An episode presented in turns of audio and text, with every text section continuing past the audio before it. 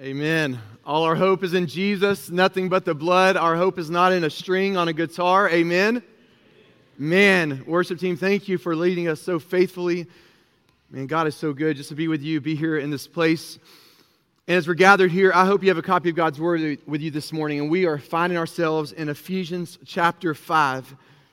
We continue verse by verse through Paul's letter to his friends in Ephesus. This morning, just two verses Ephesians 5. I'm going to read for you real quick verses 15 and 16. Ephesians 5 15 and 16. This is what the Word of God says. Look carefully then how you walk, not as unwise, but as wise, making the best use of the time, because the days are evil. Friends, we've been in um, Ephesus with Paul. We've been walking through his letter to the Ephesians for some time now. For those of you who are keeping track, we launched this in January of this year, verse by verse. And some of you are like, oh my goodness. And others are, maybe some of you are like, amen, okay? But the default, unapologetically, is we're going to go to the Word of God because you don't want my opinion. I don't want your opinion. We want to know what the author of all creation and the, the finisher of our faith has to say. And so we continue in this journey as we've been in some time. And before we go to verses 15 and 16 for our time this morning, I want to provide something I've found helpful when you look at the chapters of Ephesians. You can look at chapter 1, and it's this reminder that you have been chosen by God. I didn't really set you up there like that's a that's a really good thing. You've been chosen by God to be a child of God. And then, chapter 2, Paul tells his friends in Ephesus, which tells us today not only have we been chosen by God to be his son or his daughter, but you were chosen from a place of condemnation. You were dead in the trespasses of your sins. We were chosen by God. Chapter 2, we were chosen from a place of condemnation. And then chapter 3 tells us not only were you chosen to be a child of God from a place of utter condemnation and hopelessness, but you were chosen to be a child of God from a place of condemnation for a divine purpose. He chose you, believer. He chose you to be his son, to be his daughter, with a purpose to reflect his glory to the nations. The way it's put in the book of Psalms is that he's chosen you to be a child for the purpose of reflecting his glory so that the nations, Lord willing, would find salvation in Jesus and have a reason to be glad. Oh, that the nations would be glad. There's no greater privilege than the nations to be glad through our reflecting the glory of our Savior, Jesus Christ. Those are the first three chapters who Christ is, who we are in Him. And then we get to chapter four and the remainder of the letter. It's all about because you're chosen and you have this calling to reflect His glory, carry out your calling. That's it. And it is very practical, very real. Where verse 4, uh, chapter 4 is very clear carry out your calling. It kind of builds in this crescendo in chapter 5, just all the more emphatic. You want to be sure of what carrying out your calling looks like? Be like God. You're made in His image. Want to be sure of what that looks like? Pour your life out in total humility and surrender to the will of God the Father, just as God the Son did on your behalf. You want to know what carrying out your calling looks like? Don't be deceived by the world around you and the sons of disobedience. The wrath of God is coming upon them. They'll get their day. Don't be fooled. But instead, remember where you've come from. You're a child of God who's been chosen by God. Walk as a child of God, children of light. And then we come to chapter 5, and it's as if Paul is saying if you want to be like God, if you want to pour your life out like Jesus, if you want to walk as a child of delight, if you truly want to no longer live with one foot in the world and one foot out of the world, if you truly want to no longer live in your old clothes but clothe yourself in righteousness, if you truly want to carry out your calling in a way where you're no longer lukewarm, just riding the fence, but you're fully invested all the way in for carrying out your calling as a chosen child of God reflect His glory, here's two verses for you verses 15 and 16. Be careful then how you walk. Not as unwise, but as wise. Make the best use of the days because they are evil. Paul says, Be wise. Notice what he doesn't say. He doesn't say be knowledgeable. Paul does not say we need more people with more knowledge. I think if he is here today, he would echo what I'm about to say Lord, help us if all we have is more people with more knowledge. and some of you are like, yeah, I hate those people. And the guy next to you is like elbowing you, yeah, me too. We live in a time in human history where we have more resources, more information, more tools literally at our fingertips than any other time in human history.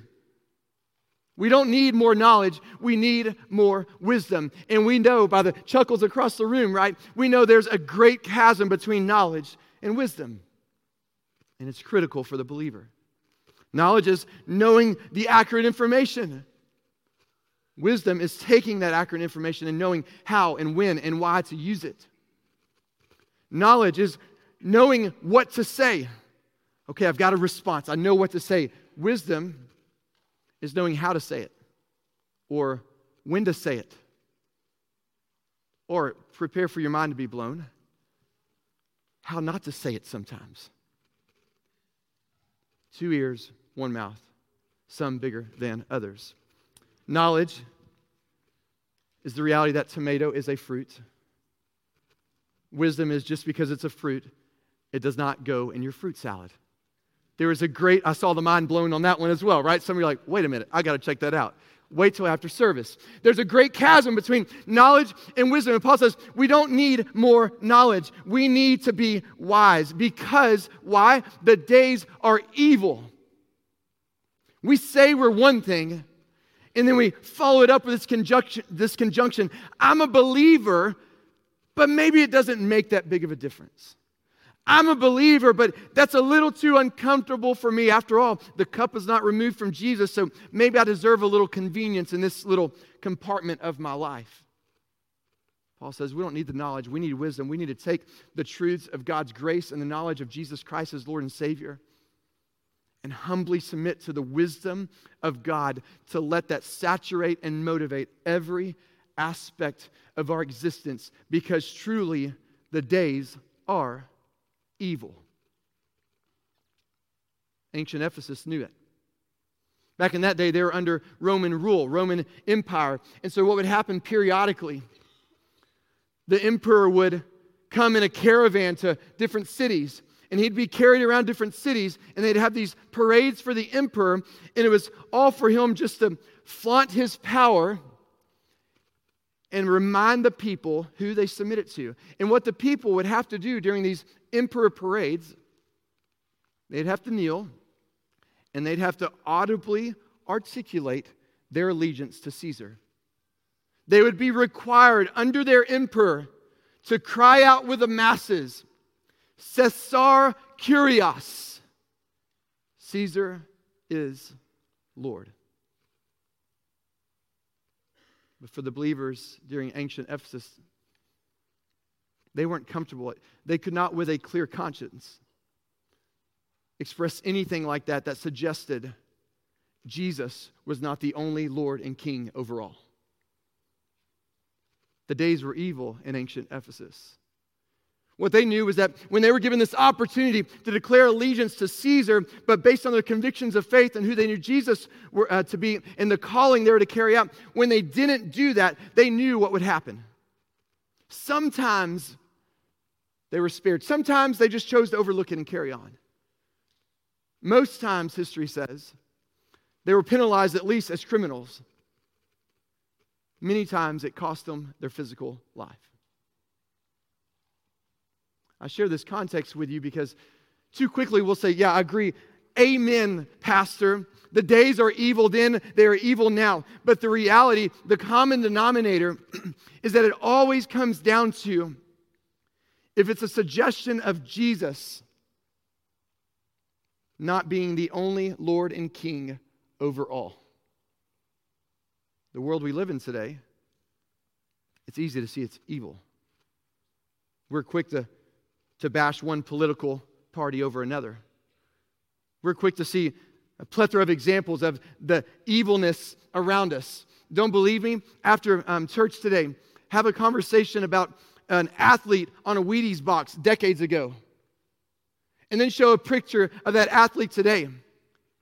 And share with your children why the evil world around us today suggests that's the same person and it's okay that that lifestyle has been adopted. The world today has no regard for the biological gender of male and female. The days are evil. The world we live in today has no regard for a holiness of character. In fact, if you make a stand for integrity or loyalty, they'll say you're closed minded. They say you're arrogant. The world today values productivity over character every single time. but Paul says, be like God, be holy. The world today has no regard for the commitment of marriage. Why strap yourself down? Why place yourself in a boundary that's only going to limit you from experiencing the fullness of what this world has to offer? YOLO. See, I'm dating myself. You only live once. Anybody else know that? Come on. There's a few. Thank you. Upper 30s, 37.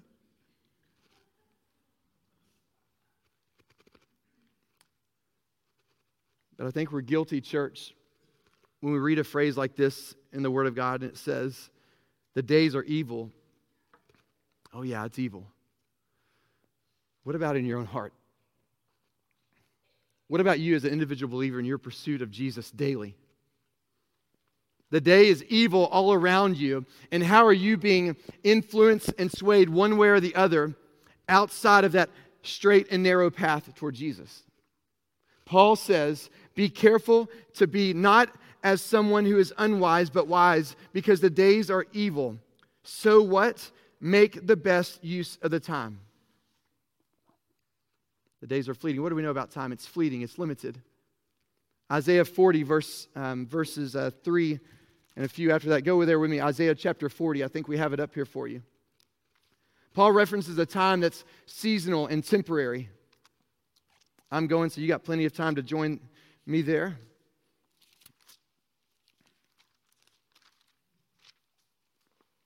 Isaiah 40, beginning in verse 6. A voice says, Cry, and I said, What shall I cry? And here's the eternal truth from God's word in the Old Testament All flesh is grass, all its beauty is like the flower of the field. The grass withers, the flower fades. When the breath of the Lord blows on it, surely the people are grass. The grass withers, the flower fades, but the word of our God will stand forever. We're the crown of God's creation. We're the only creatures in all God's creation made in the image of God for the relationship we know in Him. Yet we're here and we're gone. Our moment is so brief, our moment is so fleeting. Jesus' half brother James spoke something similar in chapter 4. Go with me near the end of your copy of God's Word, James chapter 4 beginning in verse 13. And James is speaking to believers of the scattered tribes of Israel. And he says, Come now, you who say, Today or tomorrow we'll go into such and such a town, spend a year there, trade and make a profit. Yet you don't know what tomorrow will bring. What is your life? As Isaiah just said, and we read, You're just flesh. God blows on you. You're here one day and you're gone the next. What is your life? For you are a mist that appears for a little time and then vanishes. So instead, you ought to say, If the Lord wills, we will live and do this or that. So we know our time is brief, we know our time is fleeting. But Paul's instruction still echoes in our mind but don't be deceived by the world around us. What does the world around us suggest based on our time being brief? The world would then suggest because your time is fleeting, because you don't know when you're going to breathe your last, you ought to run as hot as you possibly can, as far as you possibly can, as long as you possibly can, at all cost. I have a seminary professor I, I love deeply and I really appreciate him in class, but something he said just always kind of rubbed me the wrong way. He said, In gospel ministry, 100% of the time, I'd rather burn out instead of rust out. He said with a big smile, he'd almost say it every class, Yeah, preacher, I'd rather burn out instead of rust out. And it sounds kind of spiritual, right? Yeah, I want to go out at guns ablazing for the Lord, even if it means I burn out completely. It sounds spiritual, but it's not. Scripture doesn't say, Hey, I want you to burn out. And it doesn't say, I want you to rust out. Scripture says, I want you to live a grace paced life and be faithful with whatever today looks like. Be faithful with whatever's in front of you. You are here this morning, whatever your day looks like, be faithful with that no matter how it looks like of how you've arrived in your predicament today. Maybe there's some things you've been super obedient and God's been blessing you and, and you've come in this morning just on a spiritual high and you're just like, man, it is so good. God, give me some more. I uh, give me another portion. I want to be faithful and glorify you. Do it. Keep being faithful. But some of us, and it's harder for us, especially being a First Baptist church, nearly 125 years old in Katy, Texas. It's hard for us to admit the other scenario. But the reality is, many of us are here this morning as well. And the today we find ourselves in is a hot mess, to put it lightly. You look good, you smell good, you sound good, but you're a mess, you're broken. Scripture doesn't say, oh, you need to try harder and get a little more perfected. It says, no matter how you've arrived where you're at today, it's a gift, so be faithful with that based on the grace of Jesus. There's a book I've shared with you before. It's called Reset. It's all about the culture we live in is a burn-out, disposable, instant gratification world. We're called to live a grace-paced life, although we still live in a burn-out culture. But here's what I want you to focus on, not because it's a good book I've read, and a good book I'm continuing to read with some friends of mine. And there's a ladies' version as well called Refresh Living a Grace Paced Life in a Burnout Culture as a Woman. But it's what the Word of God says. I know it to be true that we're called to be faithful to whatever's in front of us because this is what Paul is emphasizing. Make the best of, of your time, make the best use of the time. The phraseology here, it's the same phrase used for redemption. Some of your translations may have gotten it um, even better than mine, right? Saying, redeem the time.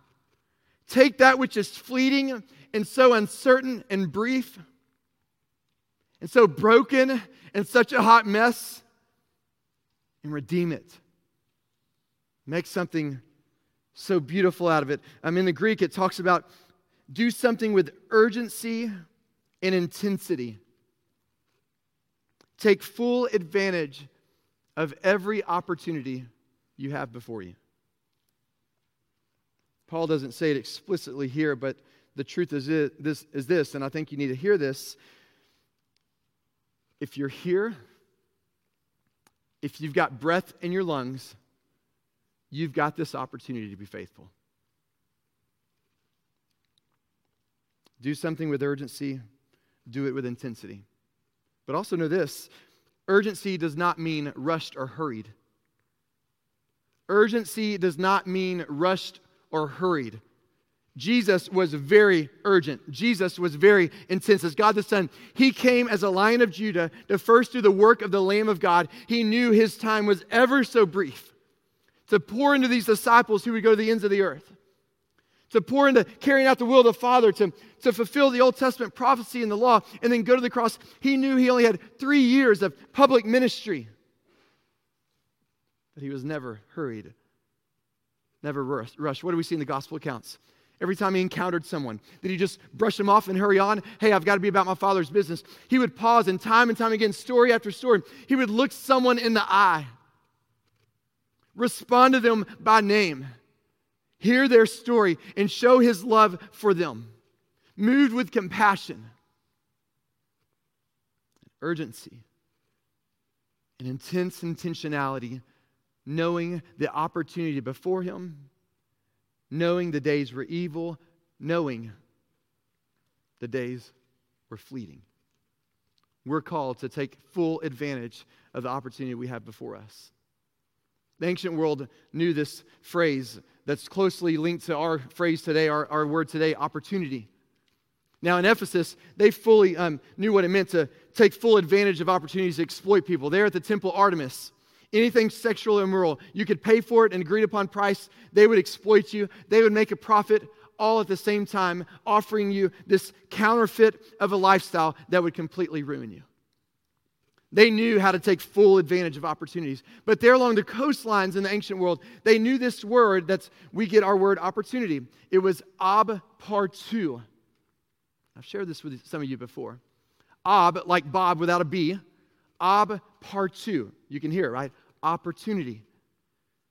And along the coastlines, as ship captains would come in, they'd be seeking safe harbor to dock at whatever safe harbor. And Ab Partu literally means for port. For port. It, it described a moment when time and tide converged. When the situation was orchestrated at the perfect moment of tide and tide converging, so that the ship captain could seize the opportunity to arrive in safe harbor. Now, today we got so much modern technology. You don't have to wait for the perfect time and tide to converge and come on in. We got so many other features of equipment and technology. But back then, it was critical. If you missed your Ab two moment, you could be stranded at sea for days. If you were foolish enough and miss your Ab two moment, for some it would cost them their lives. Ab Partu the converging of time and tide. Paul says, take full advantage of the opportunity you have before you. Don't be foolish, be wise. But recognize the days are evil. You're only promised today because you're here with breath in your lungs. So make the most of the opportunity. It's this divinely orchestrated, ever so brief and fleeting opportunity called life. This morning, I think we have an opportunity to consider that. Safe harbor, uh, part two. For some of you, you're here this morning and you've been hearing me talk about all this stuff. Like, I don't even know what that's about. That has nothing to do with my life. It's because you find yourself here with the gift of life in your lungs, but you've never professed faith on Jesus. You've been buying into the lies of the world around you, and you find yourself here dissatisfied the divinely orchestrated opportunity before you today because you still have breath in your lungs is to find a peace in Jesus, a safe harbor in relationship with Him as Lord and Savior. In just a moment, we're going to sing a couple songs, and you're going to have an opportunity to respond to that in faith. But I also recognize the majority we speak to week in and week out, bringing you God's message for God's people for the week ahead the majority of us here are believers gathered as the committed belonging of Katy's First. You too have an opportunity that's been divinely orchestrated to take full advantage of. But I don't know what that is, guys. You've got to be honest with the Lord and allow the Spirit to work in your life. You've got to lay bare before the Lord and say, I don't know what it is, but, but God, I've got breath in my lungs. So, what opportunity, what convergence of time inside of my life right now are you calling me to be faithful with? We got the worship team. They're going to lead a new song for us, and we're going to have an opportunity just to sit here for a moment, just to reflect on this reality, because the secret is this. As believers, we've got to come to a place and recognize it's completely out of our control, guys. When we have the opportunity before us, take it. Because holding on to it or knowing another one's coming is completely out of our control. We have a song gonna, um, they're going to sing for you. I'm not singing it. Not yet I, but through Christ in me. And I just want you to think and meditate on that, that phrase. It's a great song, but it comes straight from Scripture. Not yet I, but through Christ in me. According to Ephesians, God's orchestrated all of your life events to be here this morning that He might pursue you and draw you closer in faithfulness and obedience. For some of you, it's coming to a place of recognizing I am dead in the trespasses of my sin, and I need to profess faith on Jesus as Lord that I might seize this opportunity of grace, knowing I'm not guaranteed tomorrow. For the others of us, it comes to a place of saying, God, I know I have life in my lungs today. I don't know what you're calling me to, but if you would make clear to me what's the opportunity I need to seize today how do I need to be faithful today? What does faithfulness look like today? Not yet by me, but through Christ strengthening me. So, what I ask is right now, if you would just posture your heart, if, if, if it helps you to posture your body in a certain way in the chairs or at the altar, but I just want us to humbly seek the Lord in this time. Worship team's going to come and lead us in this, and we're going to respond however faithfulness looks like in our lives at this time.